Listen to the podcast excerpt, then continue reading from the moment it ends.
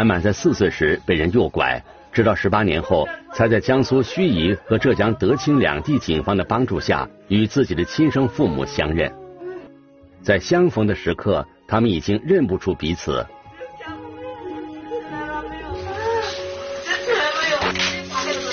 小的时候玩的玩具吧？小的玩玩的那个没有玩的，他那时候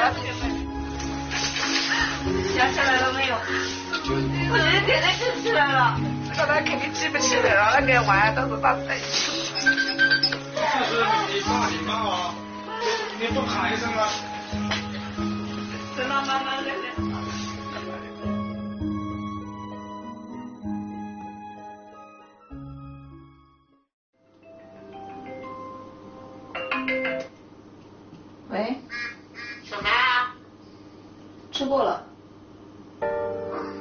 在南京打工的满满，每天会和在湖州的母亲谢尤琴进行一次网络视频通话。说说话吧，但也也说不了，就平常吃饭了没，你打游戏了没，打游戏打，如果你要不你去打游戏，你睡觉了没，睡醒了没，怎么样，就这些。你咋哭了？妈妈的错。母女俩的情绪都有些激动。满满说，那是因为前一天两个人聊到一些往事，莫名其妙拌了嘴。他说：“你觉得跟我跟我沟通太累了，你就不要跟我沟通了。”然后我就把他删了。就莫名其妙聊个天，他自己就说出这句话，就把他拉黑了。每每与女儿的沟通陷入僵局，做母亲的谢尤琴则会感到非常无能为力。因为我没读过书，我也知道我的。没得怪他嘛，我都是怪你和他玩得好，是怪我啊！我这样子说，后来我还是给他承认错了，我跟我女儿承认错了，我说错了。然后我就知道是我的错，我说你四岁多的小孩子懂什么？嗯，聊距离产生美吧。之前就是还没有跟他们见面的时候见面，其实还是还是感觉挺好的。后面就感觉就什么都变了吧，感觉不太一样了。给我爸妈的印象，可能好像感觉我挺自私的吧。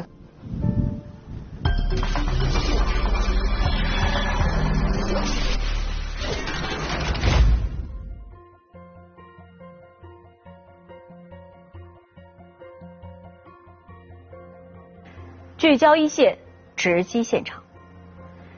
一个母亲被人偷走了自己的孩子，生活将陷入怎样的灾难，可想而知。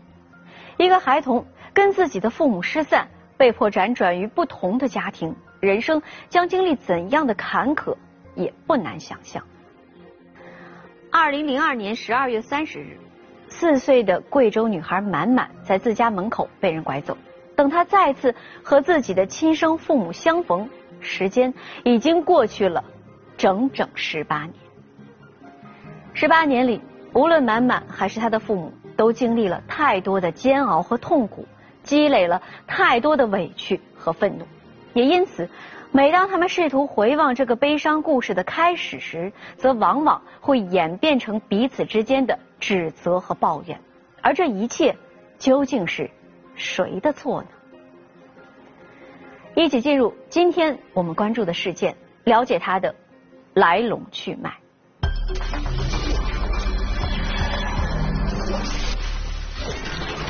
四岁女童家门口失踪，交往密切的隔壁女子有重大嫌疑。这我和他关系特别好哎。他究竟是谁？他到底在哪儿？就是怕人家把他害掉。在希望中失望，在绝望中坚持。失落十八年，一线正在播出。家人们，大家下午好。我已经整天下午没有上班，哎，要感觉热痛，但是这是河边玩哈，特别特别开心。每天在短视频网站和网友分享自己的生活片段。是尹昭龙近几年养成的习惯。尹昭龙说，建立这个账号的初衷，就是为了寻找丢失的女儿满满。在视频里，尹昭龙也会毫不隐晦的指出，拐走自己女儿满满的人名叫彭东兰。彭东兰，你待在哪里？你赶快给我带转来。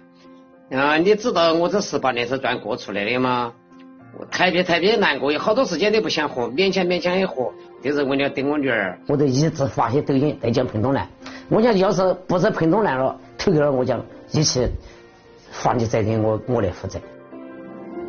即使已经过去了十八年，满满丢失那天的情景，在尹昭龙夫妇的记忆中仍然清晰的如同昨日。二零零二年十二月三十日。尹昭龙夫妇起了个大早，陪一个堂妹去医院看病。四岁的二女儿满满就托付给住在隔壁的满满二叔照看。下午的五点过一点的时候，没得回来了，我都跟我女儿说：“我说小满，小满，你你是不是今天饿了啊？我好好的弄一个漂亮的，弄一小个漂亮的那个乔粑粑给你吃啊。”大家别吃不喂，我们没问说哪个拿给他吃，大娘，就是喊他的阿哥了嘛。就是喊蒋彭东兰带他去买东西吃的。满满提到的叫做彭东兰的女子尹昭龙夫妇并不陌生。这个女人断断续续在满满二叔的家里进进出出已经有两年时间，是满满二叔的朋友，满满跟他很熟悉。都住啊，原来是情我二兄弟都住在我的隔壁，这个女都长期都和他来。都都带他自己，都是吃住，遇到不是一天两天，是长期在我二兄弟家，讲究一两年，一来了个两三天，哦，一再再个过把两个月又去，去了又去玩个五六天又转来，来来往往来来往往的都都是你烦不是烦了嘛？但是几乎一两年了嘛，这小娃和他是啊段时间特别关系特别好的。满满当天之所以离开父母的视线，是因为他从父亲尹昭龙那里领到一个小小的任务。去叫尹昭龙那位生病的堂妹来自家吃晚饭。我老公说，叫叫我那个女儿叫她的姑姑来吃饭了。他说好啊好啊，我马上去。他这样说了，他就走出去了。对当时四岁的满满来说，这个任务并不难完成。尹昭龙家与堂妹家的距离不到一百米，那条路满满相当熟悉。可是当天满满从自家院子离开之后，就再也没有回来。我说，哦，那个小满，小满不是叫他姑姑吃饭，怎么去这么半天，怎么没来？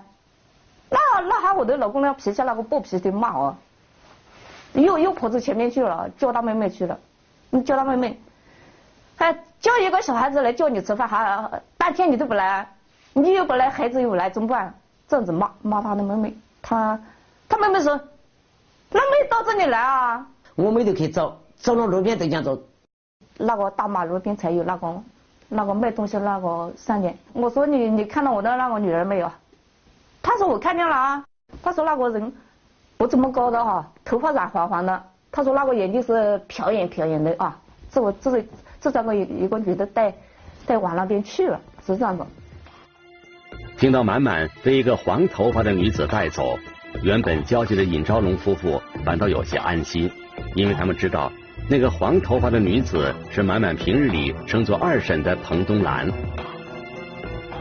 当时是就在就在他带去玩，才出去玩他会带上来。是熟人啊，是说熟人，恐怕他带出去他会带转来这样子，然后第二天发现没送上来。尹章龙夫妇开始有了不祥的预感，他们忽然记起，就在满满失踪之前。那个叫彭东兰的女人一度出现在他们的家中。彭东兰嘛，她走我家里面来，东汪汪西汪汪的。啊，那我说，我说你坐完，他又不理睬我啊，又不咋不不理睬我，他就走出去了。想到彭东兰当天怪异的举止，尹昭龙夫妇愈发觉得彭东兰带走满满应该早有计划。现在其他人扣不到我的女儿。这个女人为什么？她是在我二姐家两年，问她怎么烦。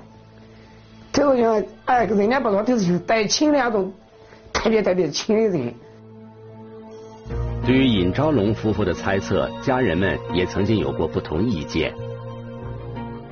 我又讲彭东兰把我的女儿偷了，我的父亲，我的爸爸了嘛，要哄我到家，他讲我你不我不得正确，叫做彭东兰偷的，我的二兄弟。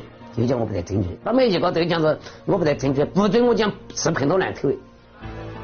无论如何，满满最后被人看到的时候，他是跟彭东兰在一起，而寻找满满下落的第一步，必然是先找到彭东兰。直到此时，一家人才发现，除了彭东兰这个名字之外，他们对这个女人的底细其实一无所知。就问不清楚，对家当时姓彭是什么地方在，我都不知道。这最坏的想法就是怕人家把他害掉。山上、山洞头啊，那水沟沟，这个那个水掉去了嘛，都可以捞。什么地方我们都找过了啊，干脆我们去报一个案。我们得拿我我的那个女儿一张相片拿进去，我派出所的人写拿了拿有那个笔写一下哈。假如有消息的话，嗯，我们得打电话给你们啊。在日复一日的等待中，尹昭龙夫妇开始通过各种途径打听和彭东兰有关的一切。然而，关于彭东兰的信息只有很少的一些碎片。有人说，彭东兰的娘家是六盘水市中山区宝华镇，但是具体在哪个村子，家里还有些什么人，却没有了下文。宝华那边是他后家那边的嘛，然后呢，都有人跟我们说啊，他叫又叫彭东兰。又叫彭兰芝嘛？啊，哪知道他有几个身份证？我也不知道，我只能知道这么多了。也有人说，彭东兰早已结婚，生过四个孩子，但是嫁到什么地方，依然没人说得清。人家我儿子丢了大概两年是三年了吧？都听说人家讲，大概有个小妹嫁在南京，这样说我得往南京这边去找。啊，原来不是，这我得在这边打工，我微信都转不到家，我找不到吃的嘛。阿丈又没有钱了，然后拿了一个月转，去打了一两个月转又回去。此后的十几年里，关于彭东兰的道听途说，时而会传到尹昭龙夫妇的耳中。不管信息是否真实，夫妻俩总会抱着试一试的想法前去碰碰运气。人家听说一下带这里，一下带你，不是都是听说。人家讲有些说，或者讲，或者往什么呀？有些往昆明那边，我也带，我又在昆明给待了一年多，到处我都给带，都是希望希望讲，哎，那一家伙遇到我的女儿，都是这么想。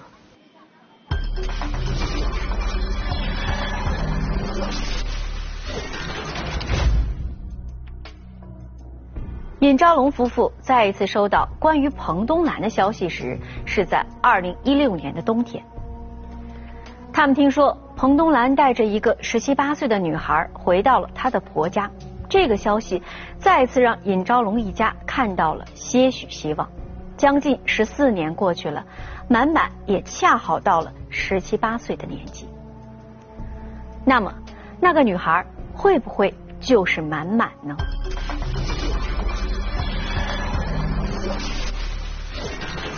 最为接近的一次寻找。却遗憾的擦肩而过，期盼已久的团聚，却是相逢不相识。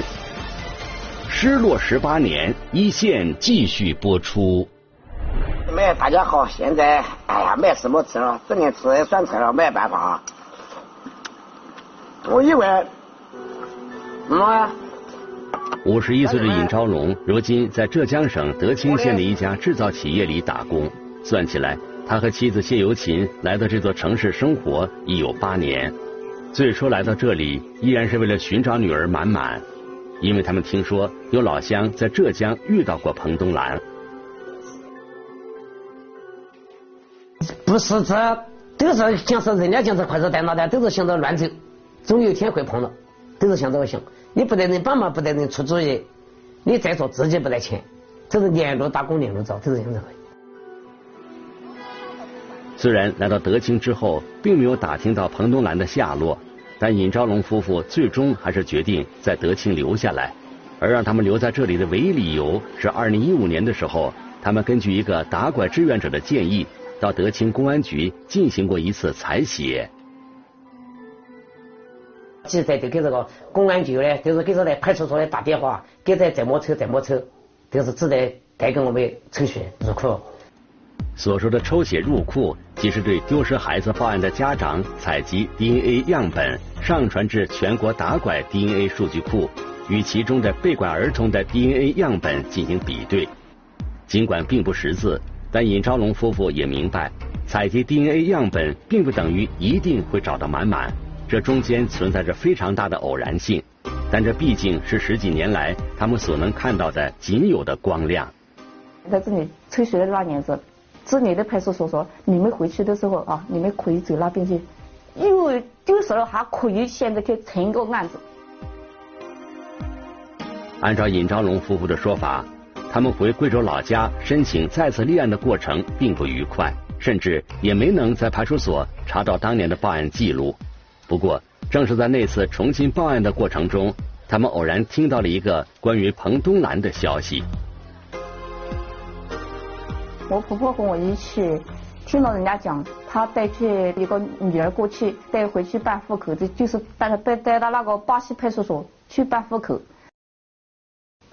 然后我们要弄巴西派出所去问，查起又是跟我们说，彭东彭彭东兰带的一个女儿来，证据不足，户口没有上。他说那个女儿呢，长得很漂亮的，头发是披起来的，这样子说的。据知情者说，彭东兰带回去办户口的女孩子名叫菲菲。虽然彭东兰向别人介绍说，菲菲是多年前她生下来就被别人领养了的三女儿，但在那个知情者看来，菲菲的样貌却有几分像谢有琴年轻时的样子。那年这个小孩是大家的，男孩子家也认了亲啊。我婆婆说，干脆我们找一个熟人，找一个熟人带我们到这个彭东兰嫁嫁去的嫁去的这一家这一家去。谢有琴和婆婆跟随一个熟人辗转来到彭东兰婆家的时候，彭东兰和叫菲菲的女孩子早已离开多日。为了不引起这家人的警觉，谢有琴和婆婆没有表明自己的来意。然后我们就在那家坐在那里烤火，那我们我都套话，他说：“你看你家那个孙女，孙女不是在远处打工吗？我想赶她的，那你去打工好不好打？”彭东兰那个婆婆就拿着个相片出来。看，嗯，这样子一个接个一个看嘛，看的话都进了我的门边来，这我这里来我一看，我一看我又不说话了。还有我婆婆又在带着我相片看，看了以后呢，走出来，走出来，我的婆婆都哭起来了。菲菲的照片使谢有琴和婆婆确信，菲菲就是当年家里丢失的那个孩子。我婆婆说：“哎呦，都是那个彭东兰偷去的。”他说以前的时候啊，我们一直都在说不是这个彭东兰偷去的，现在是了。他活着我都感觉我有一点希望。一听到他没有户口，更担心。女儿尚且平安，是尹昭龙夫妇十几年来获得的最好的消息。可怎样才能让彭东兰把女儿送还给自己呢？夫妻俩依然感到十分茫然。我老公的有个朋友在那里嘛，他就说：“那我带你去。”带你去跟他哥哥说，喊他妹妹带带回来，把那户口上下来，把他那个身份证办了的话，你不确定你不要找他的麻烦哦。在承诺不会报警找彭东兰的麻烦之后，尹昭龙在一个中间人的帮助下，见到了彭东兰同父异母的哥哥。我说你把我你遇到你的小妹，给他说去把我的女儿带过来，带过来我给他把户口办了。我讲我都不追究他，我给他我是给他怎么说啊？没他哥说他联系不上，他说不关他的事。我说假如真的他给你打电话，你得跟他说，嗯，带回来把那户口上下来，然后我们还是全是亲戚啊，我们大家都像有缘分一样，我都跟他哥哥这样子说。为什么自己丢了孩子这么理直气壮的事儿，你们要如此的低三下四？那没办法了，你走不走了，你不只能说好话了，只要他带转来了。当时我们这个心情就是这样子。女儿是尹昭龙夫妇最大的软肋，因为担心会对女儿的处境不利，夫妻俩在处理和彭东兰有关的信息时，不得不瞻前顾后，委曲求全。呃，有人去求助警察说：“你看他回来了，带一个小孩回来了，我觉得就是我家孩子，有没有？”那你求助人家说要拿出证据来。那你逮不着，你不知道他把你的女儿带到哪去了，你哪里去找啊？尹昭龙夫妇小心翼翼的哀求，并没有得到彭东兰的回应。无奈之下，他们再次离开贵州，回到德清继续打工。我说只要他有这一条命，他去多远，走到这，慢慢的来，长大了看有没有缘分找着他嘛。当时的是心情是这样子，没办法了。二零二零年十二月三十日，尹昭龙夫妇期待的好运气终于到来。这一天，他们接到了德清警方打来的电话，民警告诉他们，他们的 DNA 样本与江苏盱眙上传的一份 DNA 数据匹配成功，也就是说，他们的女儿满满找到了。在派出所，夫妻俩见到满满的照片，由于这些年来总是流眼泪，谢由琴的视力下降的很厉害，照片上的女孩她怎么也看不清。一月五号过那边去认亲的时候，我老公走在我的前面，他说那个边上站的有两个女，两个女的，呃，年纪好像跟我女儿差不多一样大的，我看不见。我老是走在他的边上去，拿他的脸老是捧着，我说宝贝，哪知道一直找这么多年才找着你。对父亲完全没有记忆，惊呆了。反正我妈，主要是那时候记得的时候，年轻时候挺漂亮，现在的确是不太一样吧，还是挺挺诧异的。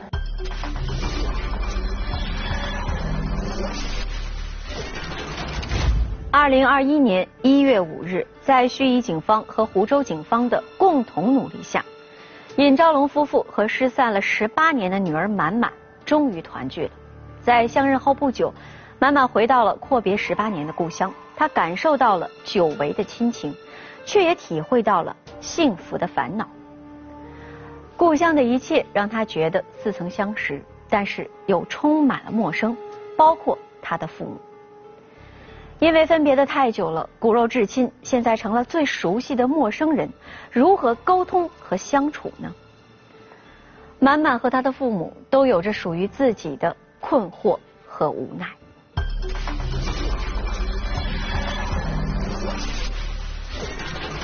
惊喜之后，沟通却遭遇困难。我女儿感觉到这是我一个陌生人，实在是不知道怎么去相处。失落十八年，一线继续播出。对，非常好。气再专一点点，平时长这啊，不开的啊。啊，对。二零二一年三月，二十二岁的满满拿到了他人生的第一张身份证。这张身份证对他来说意义重大。在此之前，户口和身份证的问题一直是满满最大的困扰。因为没有户籍，也没有身份证，他小学之后就没有再升学，出门打工也只能在熟人的店里帮忙。而由于无法购买实名车票，他甚至不能乘坐火车和长途汽车。当时我还跟朋友说，我说以后办好了，我把 见一个人就把身份证甩别人脸上。对，那后面那这事不能干呀。办身份证的时候，满满才第一次知道了自己的真实年龄和生日。因为听盘盘之说我是九九年的，我就一直印象里就认为自己九九年，之前认为自己处女座，现在是巨蟹座了。身份证上的名字是满满自己取的。那是他喜欢的一个电视剧女主人公的名字，在电视剧里，那位女主人公从小被迫与亲人远离，在恐惧和惊慌中颠沛流离。这样的剧情让同样遭遇坎坷的满满感同身受。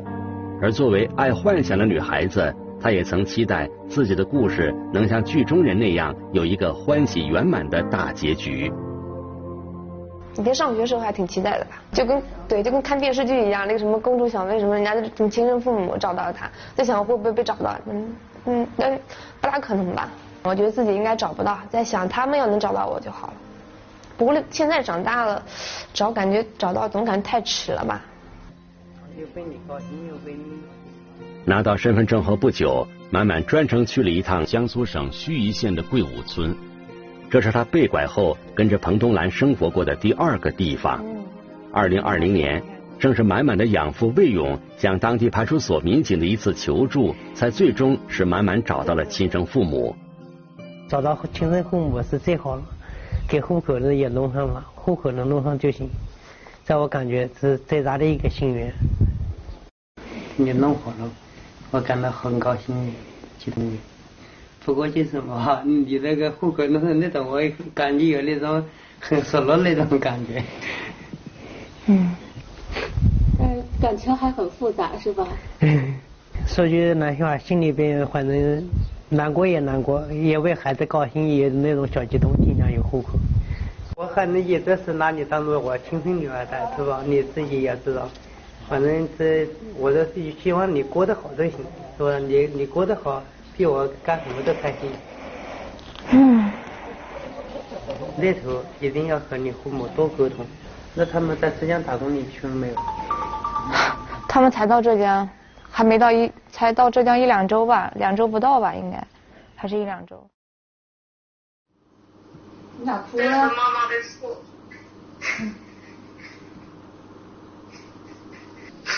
户口迁不迁走都不需要尹兆龙同意，我已经是成年人，成年人不需要任何人同意就可以迁走户口。这是满满和亲生父母相认后的第八十三天，他与两位至亲的沟通仍然堪称艰难。因为我从小就丢失了我妹妹的那带。我们现在虽然抽血比对是亲人，我们知道是亲人，但是我女儿感觉到都是我一个陌生人，没感受过这父爱母爱，实在是不知道怎么去相处，就是还是不能像别人一样那样就是很亲，还是有隔阂。二零二一年春节之后，满满回到贵州的老家，在那里待了一个星期。在分离十八年后，一家人重新生活在一起。那几天，满满体会到了来自亲人们的呵护，但同样也有着不吐不快的失望。嗯，因为我能接受我妈，我接受不了我爸，这是事实。我还是我在那边，我都直接喊妈，但是我我接受不了喊爸，我喊不出口。不管叫不叫，她是我的女儿。我还是希望我爸是一个稳重成熟一点的，但是 完全不搭。就挺失望的，还是可能我觉得我可能现在还是站在一个陌生的角度，是感觉是这样评价我爸吧，应该是。与父亲矛盾的导火索来自尹昭龙上传到网上的短视频。这个因为寻找女儿满满而建立起来的账号，聚拢了三万多名粉丝，发短视频和网友互动，成了尹昭龙业余时间的最大乐趣。就有点太幼稚，我觉得他五十多岁了吧，应该稳稳重，一点不要做出这种事情，拍的什么穿女生裙子，然后，唉，为了火吧，我就觉得这很一点很丢人，一点不稳重。找到女儿的事，一度是尹昭龙最喜欢和网友互动的话题，但是作为当事人的满满却对此非常抵触。啊，因为他动不动抖音发我的动态，他说。等等回来了拍，就是他发第一条时候我就看到，他说等我女儿回来的时候一起拍个视频。我我当时我就告诉他，我说我绝对不拍，我说了好几遍，我说我不想我不想拍，因为我真的不喜欢这种事情嘛。然后，哎，他当时答应我都答应我了，但是后面九七那天听了别人的话，他也让我拍抖音。在父女相认后的第三个月，满满在社交平台上拉黑了父亲，时至今日。他依然没有对尹昭龙叫过一声爸爸，就很离谱。我都我对这些事情我都直接我都直接跟我妈说了，根本没有用。我在想，跟我妈说也许能跟他再跟他说，就是能更好的沟通吧，没用。我妈也听不懂，也搞不懂。我一跟他说，最后来就说，嗯，就总是认为彭兰芝把我怎么怎么样了，或者我脾气一不好了，或者一生气或者啥，他就觉得我肯定是因为彭兰芝带我什么受什么刺激了。我就觉得很很离谱，你沟通不起来，说不了。就像结交朋友一样，要慢慢慢慢的来，一下子接受，那大真的接受不下，因为那出去受的苦好像挺多的。十八年太长，在被迫与父母分离的日子里，满满究竟经历过什么？谢有琴无法一一了解，但从女儿的一些细微举动中，她完全能想象到。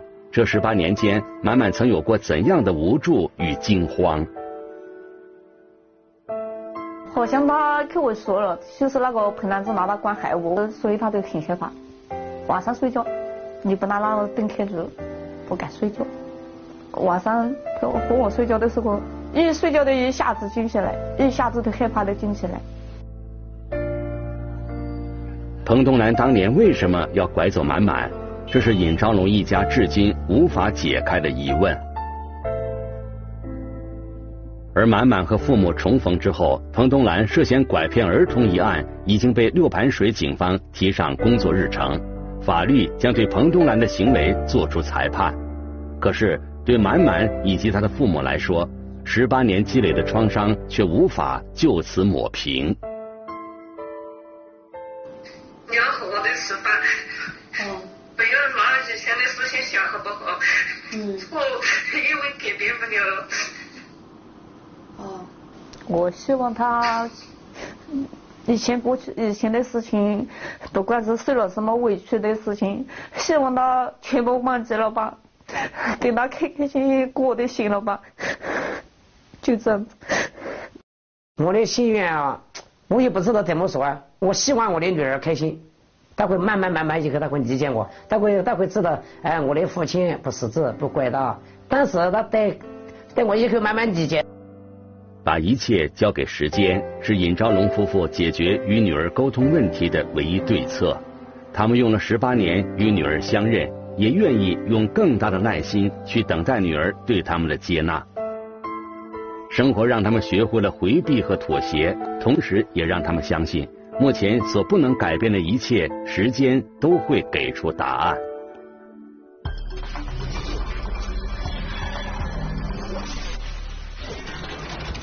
虽然和女儿的沟通时常陷入尴尬，但是尹昭龙对女儿的一切仍然保持着一个父亲的热忱和关注。他希望女儿能够健康和快乐，也期盼女儿能够有一个好的未来。满满四岁时被人拐走，直到二十二岁才和父母重聚。重逢的惊喜和感动之后，接下来的相处和沟通成了一家人需要共同学习和面对的功课。那么。被拐儿童回归原生家庭之后的相处问题是否存在共性？失落十八年的亲情又该如何弥补和修复呢？我们来听听中国心理学会法律心理学专业委员会委员李杰的解读。我们看到大量认亲的案件，认亲的场面呢非常感人，我们也以为故事就以完美结局收场了。而实际上，现实中却很可能是另一段艰难关系的开始，是一场理想与现实落差的开始。其实，即使是生活在一起几十年的孩子和父母，还会有这样或那样的冲突。而对于几十年异地生活、没有交集的亲子而言，他们就是有血缘关系的陌生人。加之曾经被拐的创伤性事件。他们比一般的父母子女更加敏感，和谐相处实际上是非常困难的。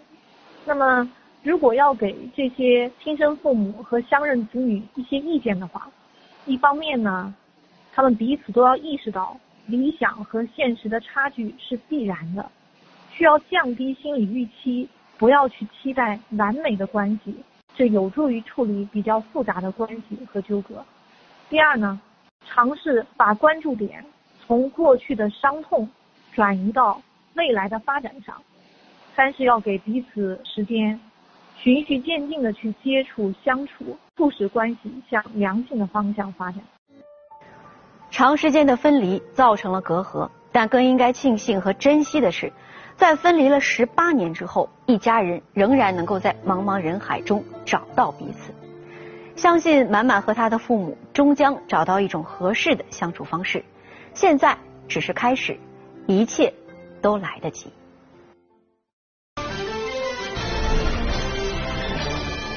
如果您想了解更多的法治资讯，可以在微博、央视频中搜索“一线”，关注我们的官方账号。这里是一线，我是陆晨，下期节目再见。